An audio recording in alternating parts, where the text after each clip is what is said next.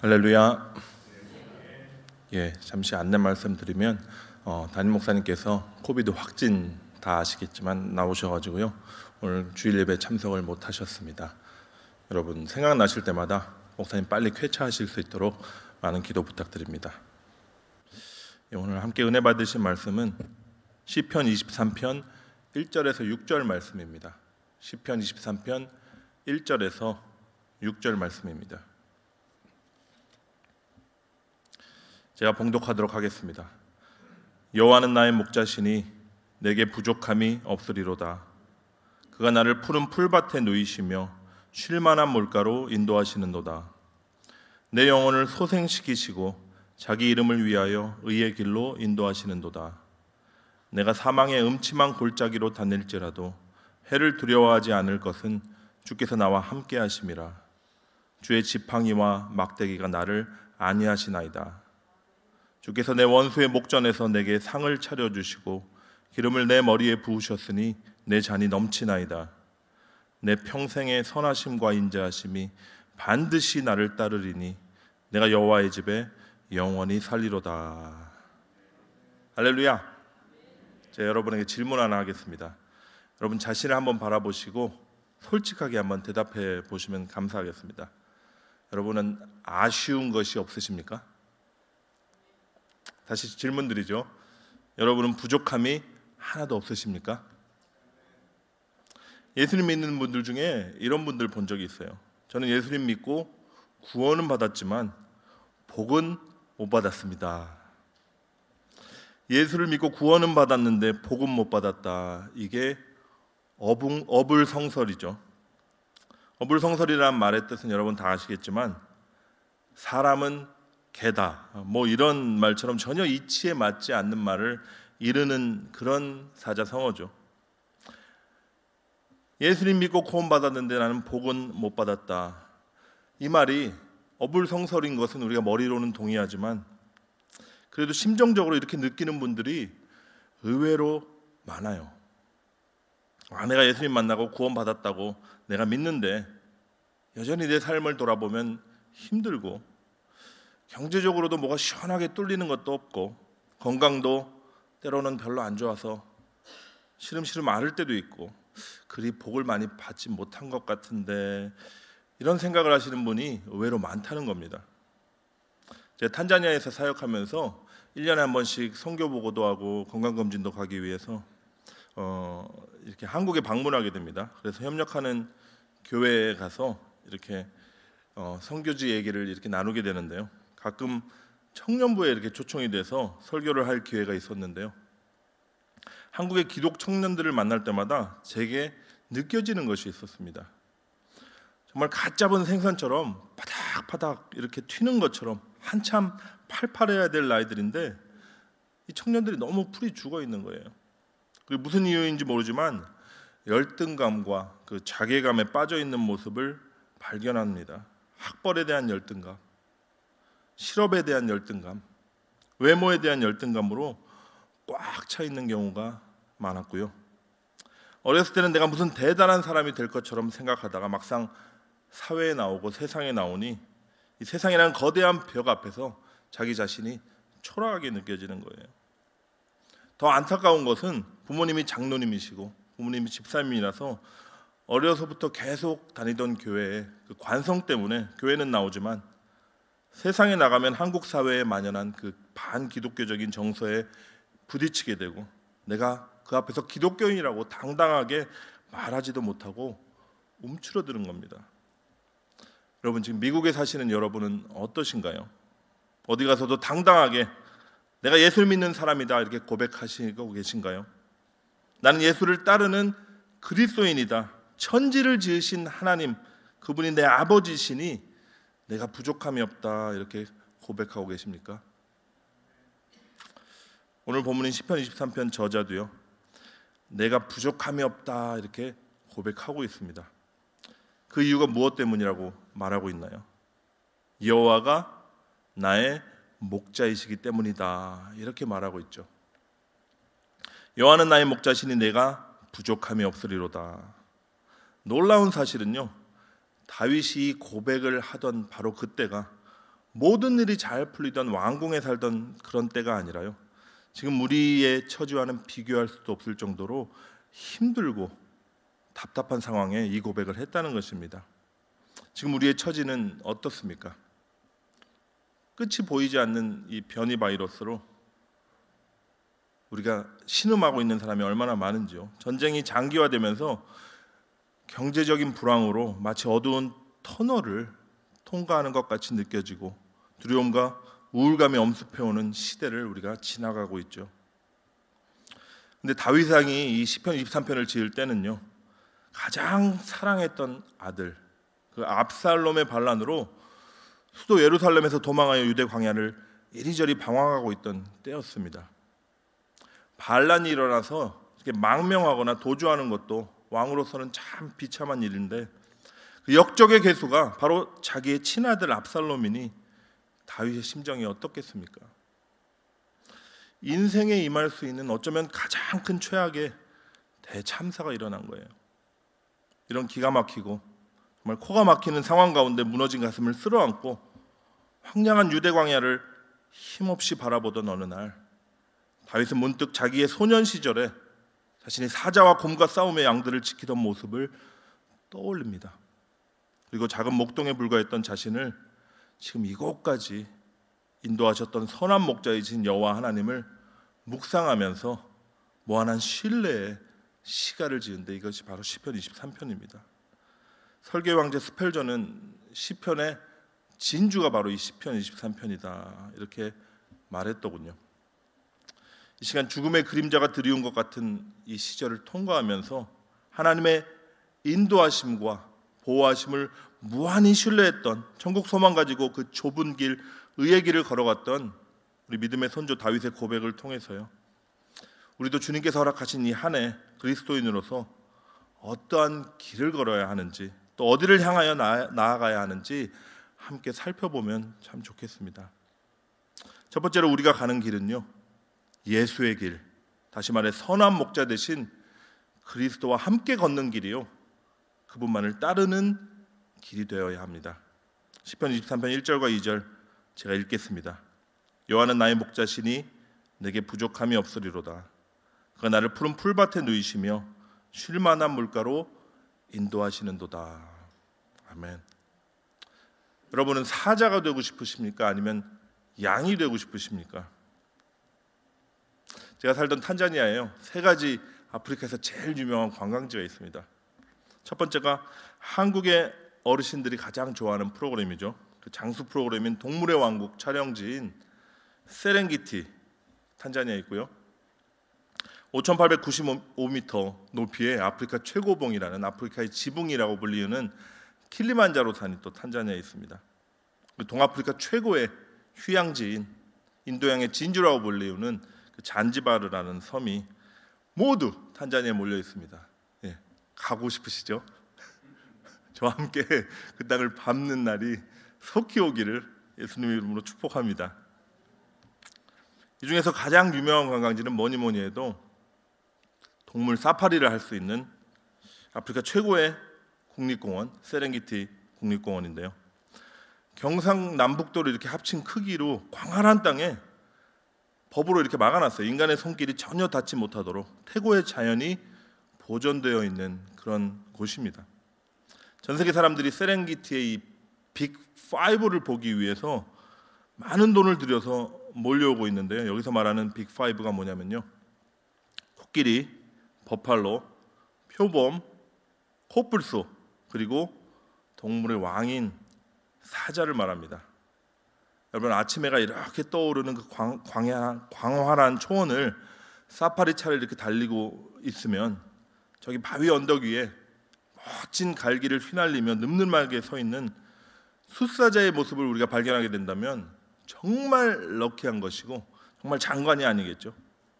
근데 가만히 보면요 이렇게 크고 희귀하며 멋진 동물들을 보러 오는 사람들은 수도 없이 많은 반면에 작은 약한 그리고 흔하디 흔한 동물들 예를 들면 양이나 염소를 보러 아프리카까지 오는 사람은 한 명도 없어요. 또 그럴 것이 이런 동물들은 보잘것없고 길거리에 널려 있기 때문이죠. 하나님께서는요. 하나님 나라를 사는 우리의 삶을 성령님의 능력을 받아서 세상을 호령하면서 사자후를 바라는 용맹한 사자에 하나님께서 비교하셨다면 우리가 참 은혜도 되고 참 이해도 잘 될 텐데 우리 정서에 맞을 텐데 성경에서는 우리를 동물 중에 주로 양에 비유하고 있습니다. 우리의 실존이 마치 양과 같다는 거예요. 여러분 양하면 어떤 이미지 떠오르십니까? 사람들이 일반적으로 양하면 착하다, 온순하다, 깨끗하다 뭐 이런 이미지를 떠올리곤 하죠. 근데 성경에서 우리를 양과 비유하는 것은요. 우리가 착하고 온순하고 순수해서가 아니라요. 어리석고 무력하며 또한 나약한 존재이기 때문입니다. 여러분 첫째 양은요 방향 감각이 없다 그래요. 제가 탄자니아에 살다 보면 길거리 돌아다니는 동물들을 이렇게 항상 많이 보게 되는데 염소나 닭은 목동이 없이도 혼자서 잘 돌아다니고 막 풀도 뜯어먹고 뛰놀고 그래요. 제가 너무 신기해서 현지인들에게 물어보니까 이 염소는 왜 목동이 없냐 이렇게 물어보니까 날이 어둑어둑해지면요 염소나 닭은 자기들이 스스로 집을 잘 찾아간다고 합니다. 근데 제가 그 땅에 살면서 혼자 돌아다니는 양은 본 적이 없습니다. 양은 시력도 약하고요. 냄새도 잘 못 맡는다고 합니다. 게다가 머리까지 나빠서 혼자서는 도저히 길을 찾을 수 없다고 해요. 둘째로요, 양은 무력한 존재입니다. 혼자 맹수로부터 자기 자신을 지킬 힘도 없고 방법도 없습니다. 혼자 풀을 찾아 먹을 재주도 없습니다. 우리식으로 말하면 자기 몸 하나 간수 못하고 스스로의 힘으로는 자기 밥벌이도 못하는 무능 그 자체가 양이라는 거예요. 세 번째로 양은 아주 쉽게 아주 쉽게 더러워지는 동물이라고 합니다. 우리가 보는 하얀 양털은요, 사실은 표백을 한 완제품이고요. 실제로 자연에 돌아다니는 양을 보신 분들이 있겠지만 시커먼 털들이요 이렇게 떡이 져서 뭉쳐 있는 모습을 하고 있습니다. 더러운 균에 노출될 확률이 아주 높아서 병에 취약하고요. 따라서 누군가 여러분에게 당신은 양과 같습니다. 이렇게 이야기한다면 당신은 어리석습니다. 당신은 무능하며 더럽습니다라고 말하는 것과 같습니다. 이사에서 53장 6절에 보면요. 성경은 우리는 다 양 같아서 그릇 행하여 각기 제 길로 갔거늘 하고 분명하게 말씀하고 계시죠. 근데 양이 가지고 있는 이런 문제 모든 문제들을 단번에 해결할 수 있는 방법이 하나 있습니다. 그것이 무엇일까요? 바로 좋은 목자를 만나는 것입니다. 그리고 목자의 음성을 듣고 그 목자를 놓치지 않고 따라가는 것입니다. 다윗이 이루 말할 수 없이 비참한 처지 가운데서도 내가 부족함이 없다라고 고백하고 있는데 왜 그렇습니까? 바로 천지를 지으신 하나님 여호와 자신의 모든 형편을 아시고 전지하실 뿐만 아니라 전능하신 하나님이 목자가 되시기 때문입니다. 할렐루야. 우리에게도 동일한 목자가 계시죠. 바로 자기 자신을 선한 목자로 소개하신 우리 예수님이 계십니다. 요한복음 10장 14절에서 15절 이렇게 말씀하시죠. 나는 선한 목자라. 나는 내 양을 알고 양도 나를 아는 것이 아버지께서 나를 아시고 내가 아버지를 아는 것 같으니 나는 양을 위하여 목숨을 버리노라. 예수님께서는요, 당신의 말씀처럼 양과 같이 그릇 행하여 각기 제 길로 갔던 우리 모두를 위하여 당신의 목숨을 버리셨습니다. 시편 23편에서 예수님께서 선한 목자라고 우리에게 칭함을 받으실 수 있는 칭송 받으실 수 있는 이유는요. 바로 십자가의 시라고 불리우는 시편 22편의 고난이 있었기 때문입니다. 시편 24편 1절 이렇게 시작하죠. 22편 1절은 이렇게 시작합니다. 내 하나님이여 내 하나님이여 어찌 나를 버리셨나이까. 십자가 위에서 주님이 느끼셨던 그 심정을 6절에서 다윗은 성령의 감동으로 이렇게 표현합니다. 나는 벌레요 사람이 아니라 사람의 비방거리요 백성의 조롱거리니이다. 당신이 십자가 위에서 조롱당하실 때 마치 스스로가 벌레같이 느껴지셨다는 거예요. 14절에서 18절에 나오는 주님의 절규를 한번 들어보십시오. 나는 물같이 쏟아졌으며 내 모든 뼈는 어그러졌으며 내 마음은 밀랍 같아서 내 속에서 녹았으며 내 힘이 말라 질그릇 조각 같고 내 혀가 입천장에 붙었나이다. 주께서 또 나를 죽음의 진토 속에 두셨나이다. 개들이 나를 에워쌌으며 악한 무리가 나를 둘러 내 수족을 찔렀나이다. 내가 내 모든 뼈를 셀 수 있나이다. 그들이 나를 주목하여 보고 내 겉옷을 나누며 속옷을 제비 뽑나이다. 여러분 십자가에서 이러한 주님의 고난이 있으셨기 때문에 우리 예수님은 시편 23편 1절에서 선한 목자라는 고백을 듣게 되신 줄 믿습니다. 그 예수님께서 우리의 모든 처지와 우리의 모든 상황과 우리의 마음을 다 아십니다. 그분은 스스로 인간이 되셔서 우리의 모든 고통과 필요를 체험하셨기 때문입니다. 히브리서 기자는 이렇게 말하죠. 우리에게 있는 대제사장은 우리의 연약함을 동정하지 못하실 리가 아니요 모든 일에 우리와 똑같이 시험을 받으신 이로되 죄는 없으시니라. 예수님이 여러분 한분한 분을 너무도 너무도 사랑하십니다. 그리고 여러분들을 가장 좋은 길로 인도하실 수 있는 전지하시고 전능하신 하나님이심을 믿으십시오. 예수님이 저와 여러분을 푸른 풀밭과 쉴만한 물가로 인도하시는 선한 목자가 되어 주셔서 우리를 바른 길로 좋은 길로 인도하여 주실 것입니다. 두 번째로는요. 우리가 걸어야 할 길은 좁은 길이지만 주님께서 함께 하시는 의의 길입니다. 함께 본문 3절과 4절을 보도록 하겠습니다. 내 영혼을 소생시키시고 자기 이름을 위하여 의의 길로 인도하시는도다. 내가 사망의 음침한 골짜기로 다닐지라도 해를 두려워하지 않을 것은 주께서 나와 함께 하심이라. 주의 지팡이와 막대기가 나를 안위하시나이다. 아멘. 여러분 사꾼 목자 밑에서 죽을 고생을 한 양들이 있다고 한번 생각해 봅시다.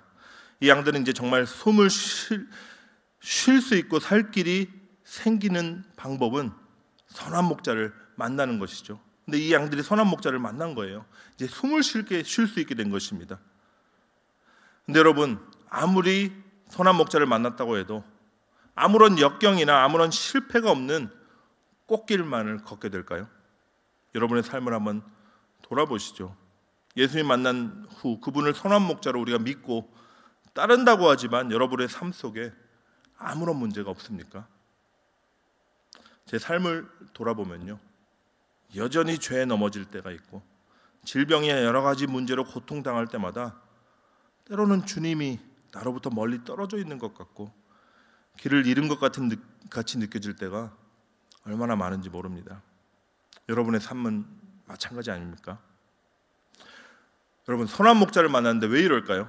그것은 성경에 말한 바 첫 번째는 우리 내부의 죄 때문이고 둘째는 우리를 둘러싼 외부의 공격 때문입니다. 첫 번째 문제가 뭐라고요? 여전히 남아 있는 우리의 옛 자아의 습성 때문에 우리는 여전히 죄에 넘어진다는 것입니다. 여러분 양은요 다른 동물보다 잘 뒤집어진다 그래요. 양이 잘 뒤집어지는 이유가 두 가지가 있는데요. 첫째는 양의 풍성한 털에 이렇게 오물이 많이 묻어가지고 뭉치고 떡이 지는 것이 계속 반복되다 보면요 그 무게를 견디지 못하고 넘어진다고 합니다. 마치 반복되는 죄의 무게를 견디지 못하고 넘어지는 저희들의 모습과 흡사하죠. 또한 양은요 우묵, 우묵 한 곳을 좋아하는 습성이 있다고 합니다. 이는 아마도 우묵한 곳에 들어가면 그래서 숨으면 스스로 안정감을 느껴서 그렇다고 하는데요. 근데 우묵한 곳에 내려가다가 그 육중한 몸을 이기지 못하고 홀랑 뒤집어지는 그런 경우가 많다고 해요. 이런 모습을 보면요, 마치 나의 가족만의 행복과 안정을 추구하는 우리의 모습과 다름이 없습니다. 근데 문제는요, 일단 양이 뒤집어지면 그 양은 스스로 몸을 일으킬 수가 없어서 위에 가스가 차게 되고 또는 사나운 맹수의 밥이 되어 수시간 내로 죽게 된다는 것입니다. 따라서 목자들은 늘 주의하여 뒤집어지는 양이 없나 살피고 그런 양이 있으면 일일이 찾아서 일으켜 줘야 합니다. 여러분, 아무리 우리가 죄에 빠지고 넘어지고 뒤집어진다고 할지라도 선한 목자 되신 예수님께서 여러분을 주시하고 계시고 여러분을 찾아오셔서 다시 회복시켜 주시고 세워 주신다는 사실을 믿으시기를 바랍니다. 내 영혼을 소생시키고 해서 소생시키신다는 말의 원어적 의미는 돌이키신다는 말입니다. 우리 주님께서 죄와 허물로 넘어진 우리를 당신에게 돌이키시고 다시금 의의 길을 걷게 하실 것입니다. 우리가 목자를 잘 따라가야 우리를 의의 길로 인도해 주시는 것이 아니라요. 당신의 그 선하신 성품과 그 본성 때문에 그리고 그 이름의 영광을 위해서 오늘 본문 말씀처럼 당신의 이름을 위하여 우리를 의의 길로 인도해 주신다고 약속하고 계십니다. 이보다 더 확실한 보증이 어디 있겠습니까? 하나님의 이름을 걸고 약속을 해줘 주셨는데요. 여러분 하나님께로 가는 길, 예수님을 따르는 길, 성령님과 함께 동행하는 이 길이 때로는 또한 고난과 질병 그리고 외부의 적들의 공격으로 인해서 우리가 사망의 음침한 골짜기를 지나는 것처럼 느껴질 때도 있습니다. 여러분 이스라엘에서는요 추운 계절 동안에는 산 아래로 양들을 피신시켰다가 날씨가 풀리면 푸른 초장에 있는 산 위로 이렇게 인도해 간다고 해요. 근데 다시 날씨가 풀려서 산 위로 인도할 때 목자들은 늘 좁고 험한 골짜기 길을 택한다고 합니다. 골짜기 길에는 맹수의 공격이 있고요. 습기와 추위가 양들을 위협합니다. 하지만 다른 길은 없습니다. 골짜기 길만이 양들의 생명을 유지할 수 있는 물이 있고 풀이 있기 때문이죠. 여러분 그러나 걱정 마십시오. 선한 목자는요. 양들을 위협하는 이 모든 위험을 이미 다 알고 계십니다. 또한 선한 목자는 지팡이와 막대기를 가지고 양들을 보호하면서 안전하게 안전하게 골짜기 위에까지 다다르게 하실 것입니다. 여러분도 죽음의 그림자가 드리운 그런 좁은 길을 걸으셨던 적이 있습니까? 아니면 전 세계가 끝이, 끝이 없는 바이러스 등장으로 신음하는 바로 지금이 마치 어두운 터널을 골짜기 길을 통과하고 있는 것처럼 느껴지지 않으십니까?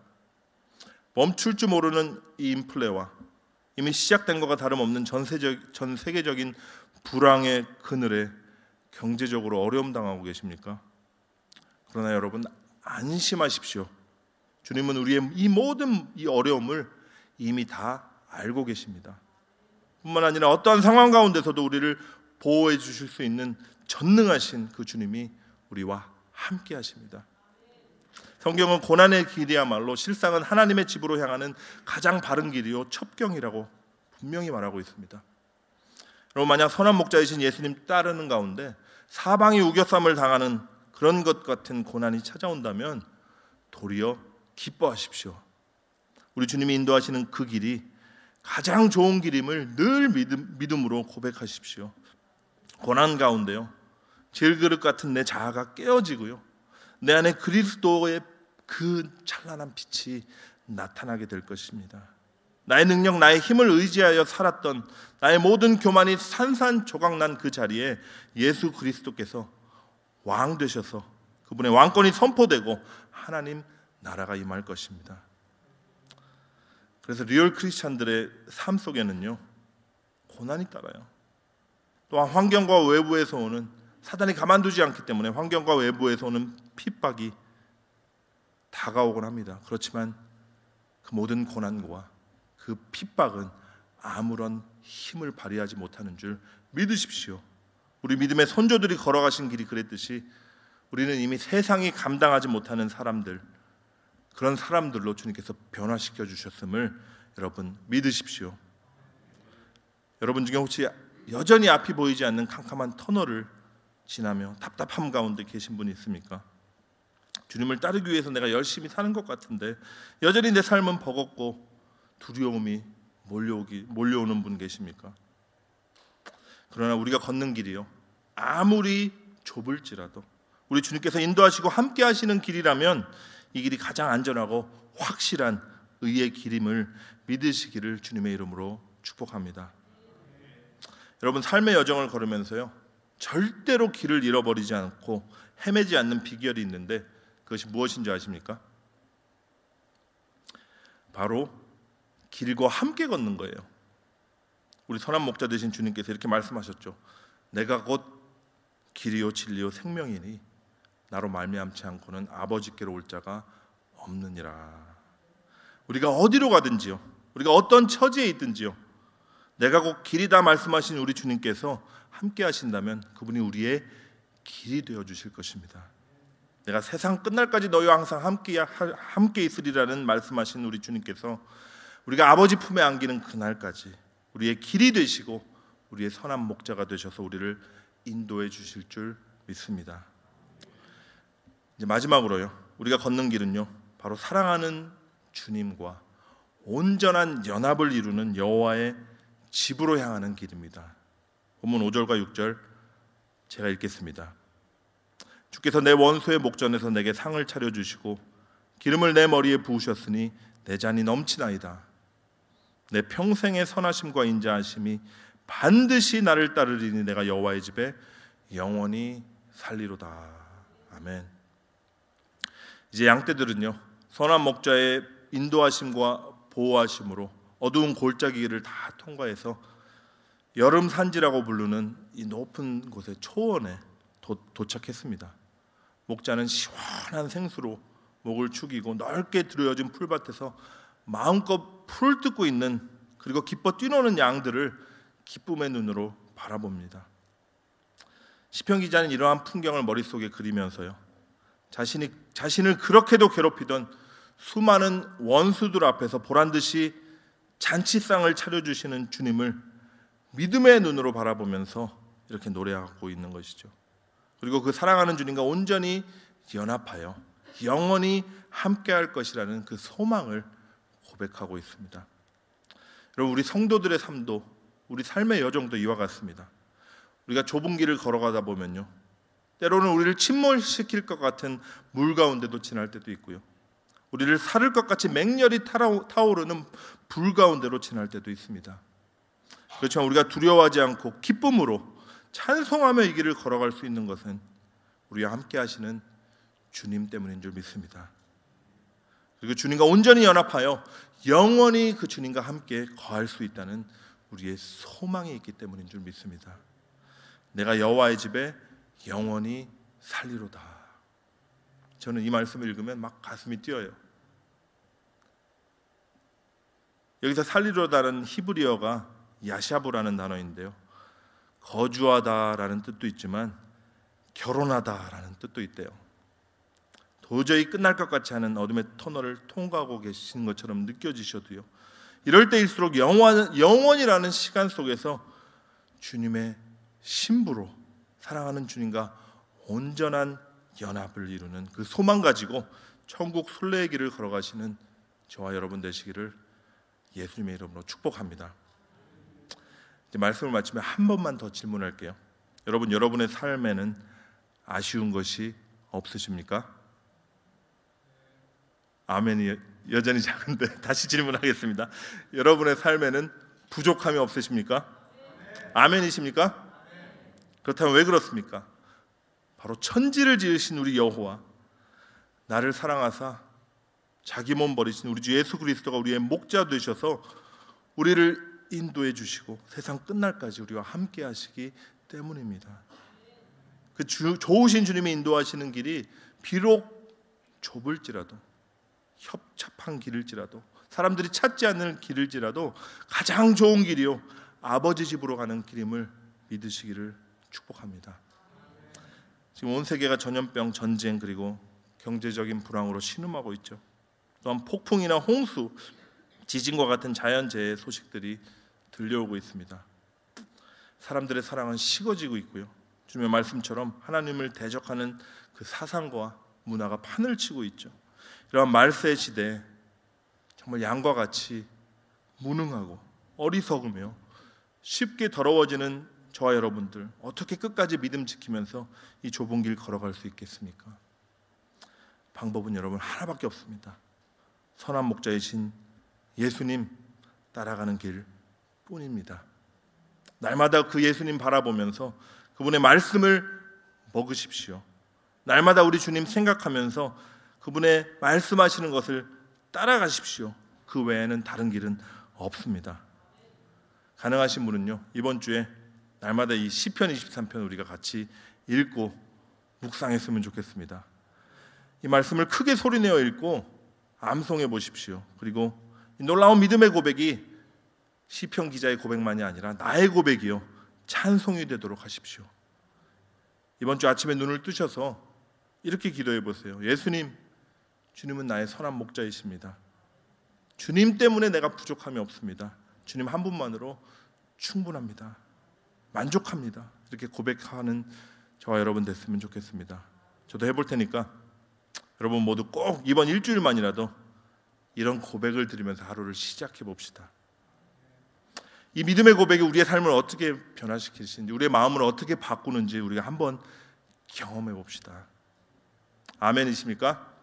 아멘 하신 분들 진짜로 하시는 줄 믿습니다. 주님 따른 이 좁은 길은 찾는 이가 적어요. 우리 힘으로는 도저히 갈 수가 없는 길이지만 우리 안에 계신 그리스도께서 우리를 먹이시고 지키시며 인도해 주실 것입니다. 주님께서는 세상 끝날까지 항상 함께 하시겠다는 당신의 약속을 지키기 위해서 당신의 영 성령님을 우리 안에 보내 주셨습니다. 주님께서는요. 우리가 성령을 쫓아 행할 때 우리 안에 오신 그리스도와 늘 함께 걸어갈 때 우리들을 단 한순간도 홀로 내버려 두지 않으시고 반드시 여호와의 집에 이르게 하실 것입니다. 2023년 한 해도요.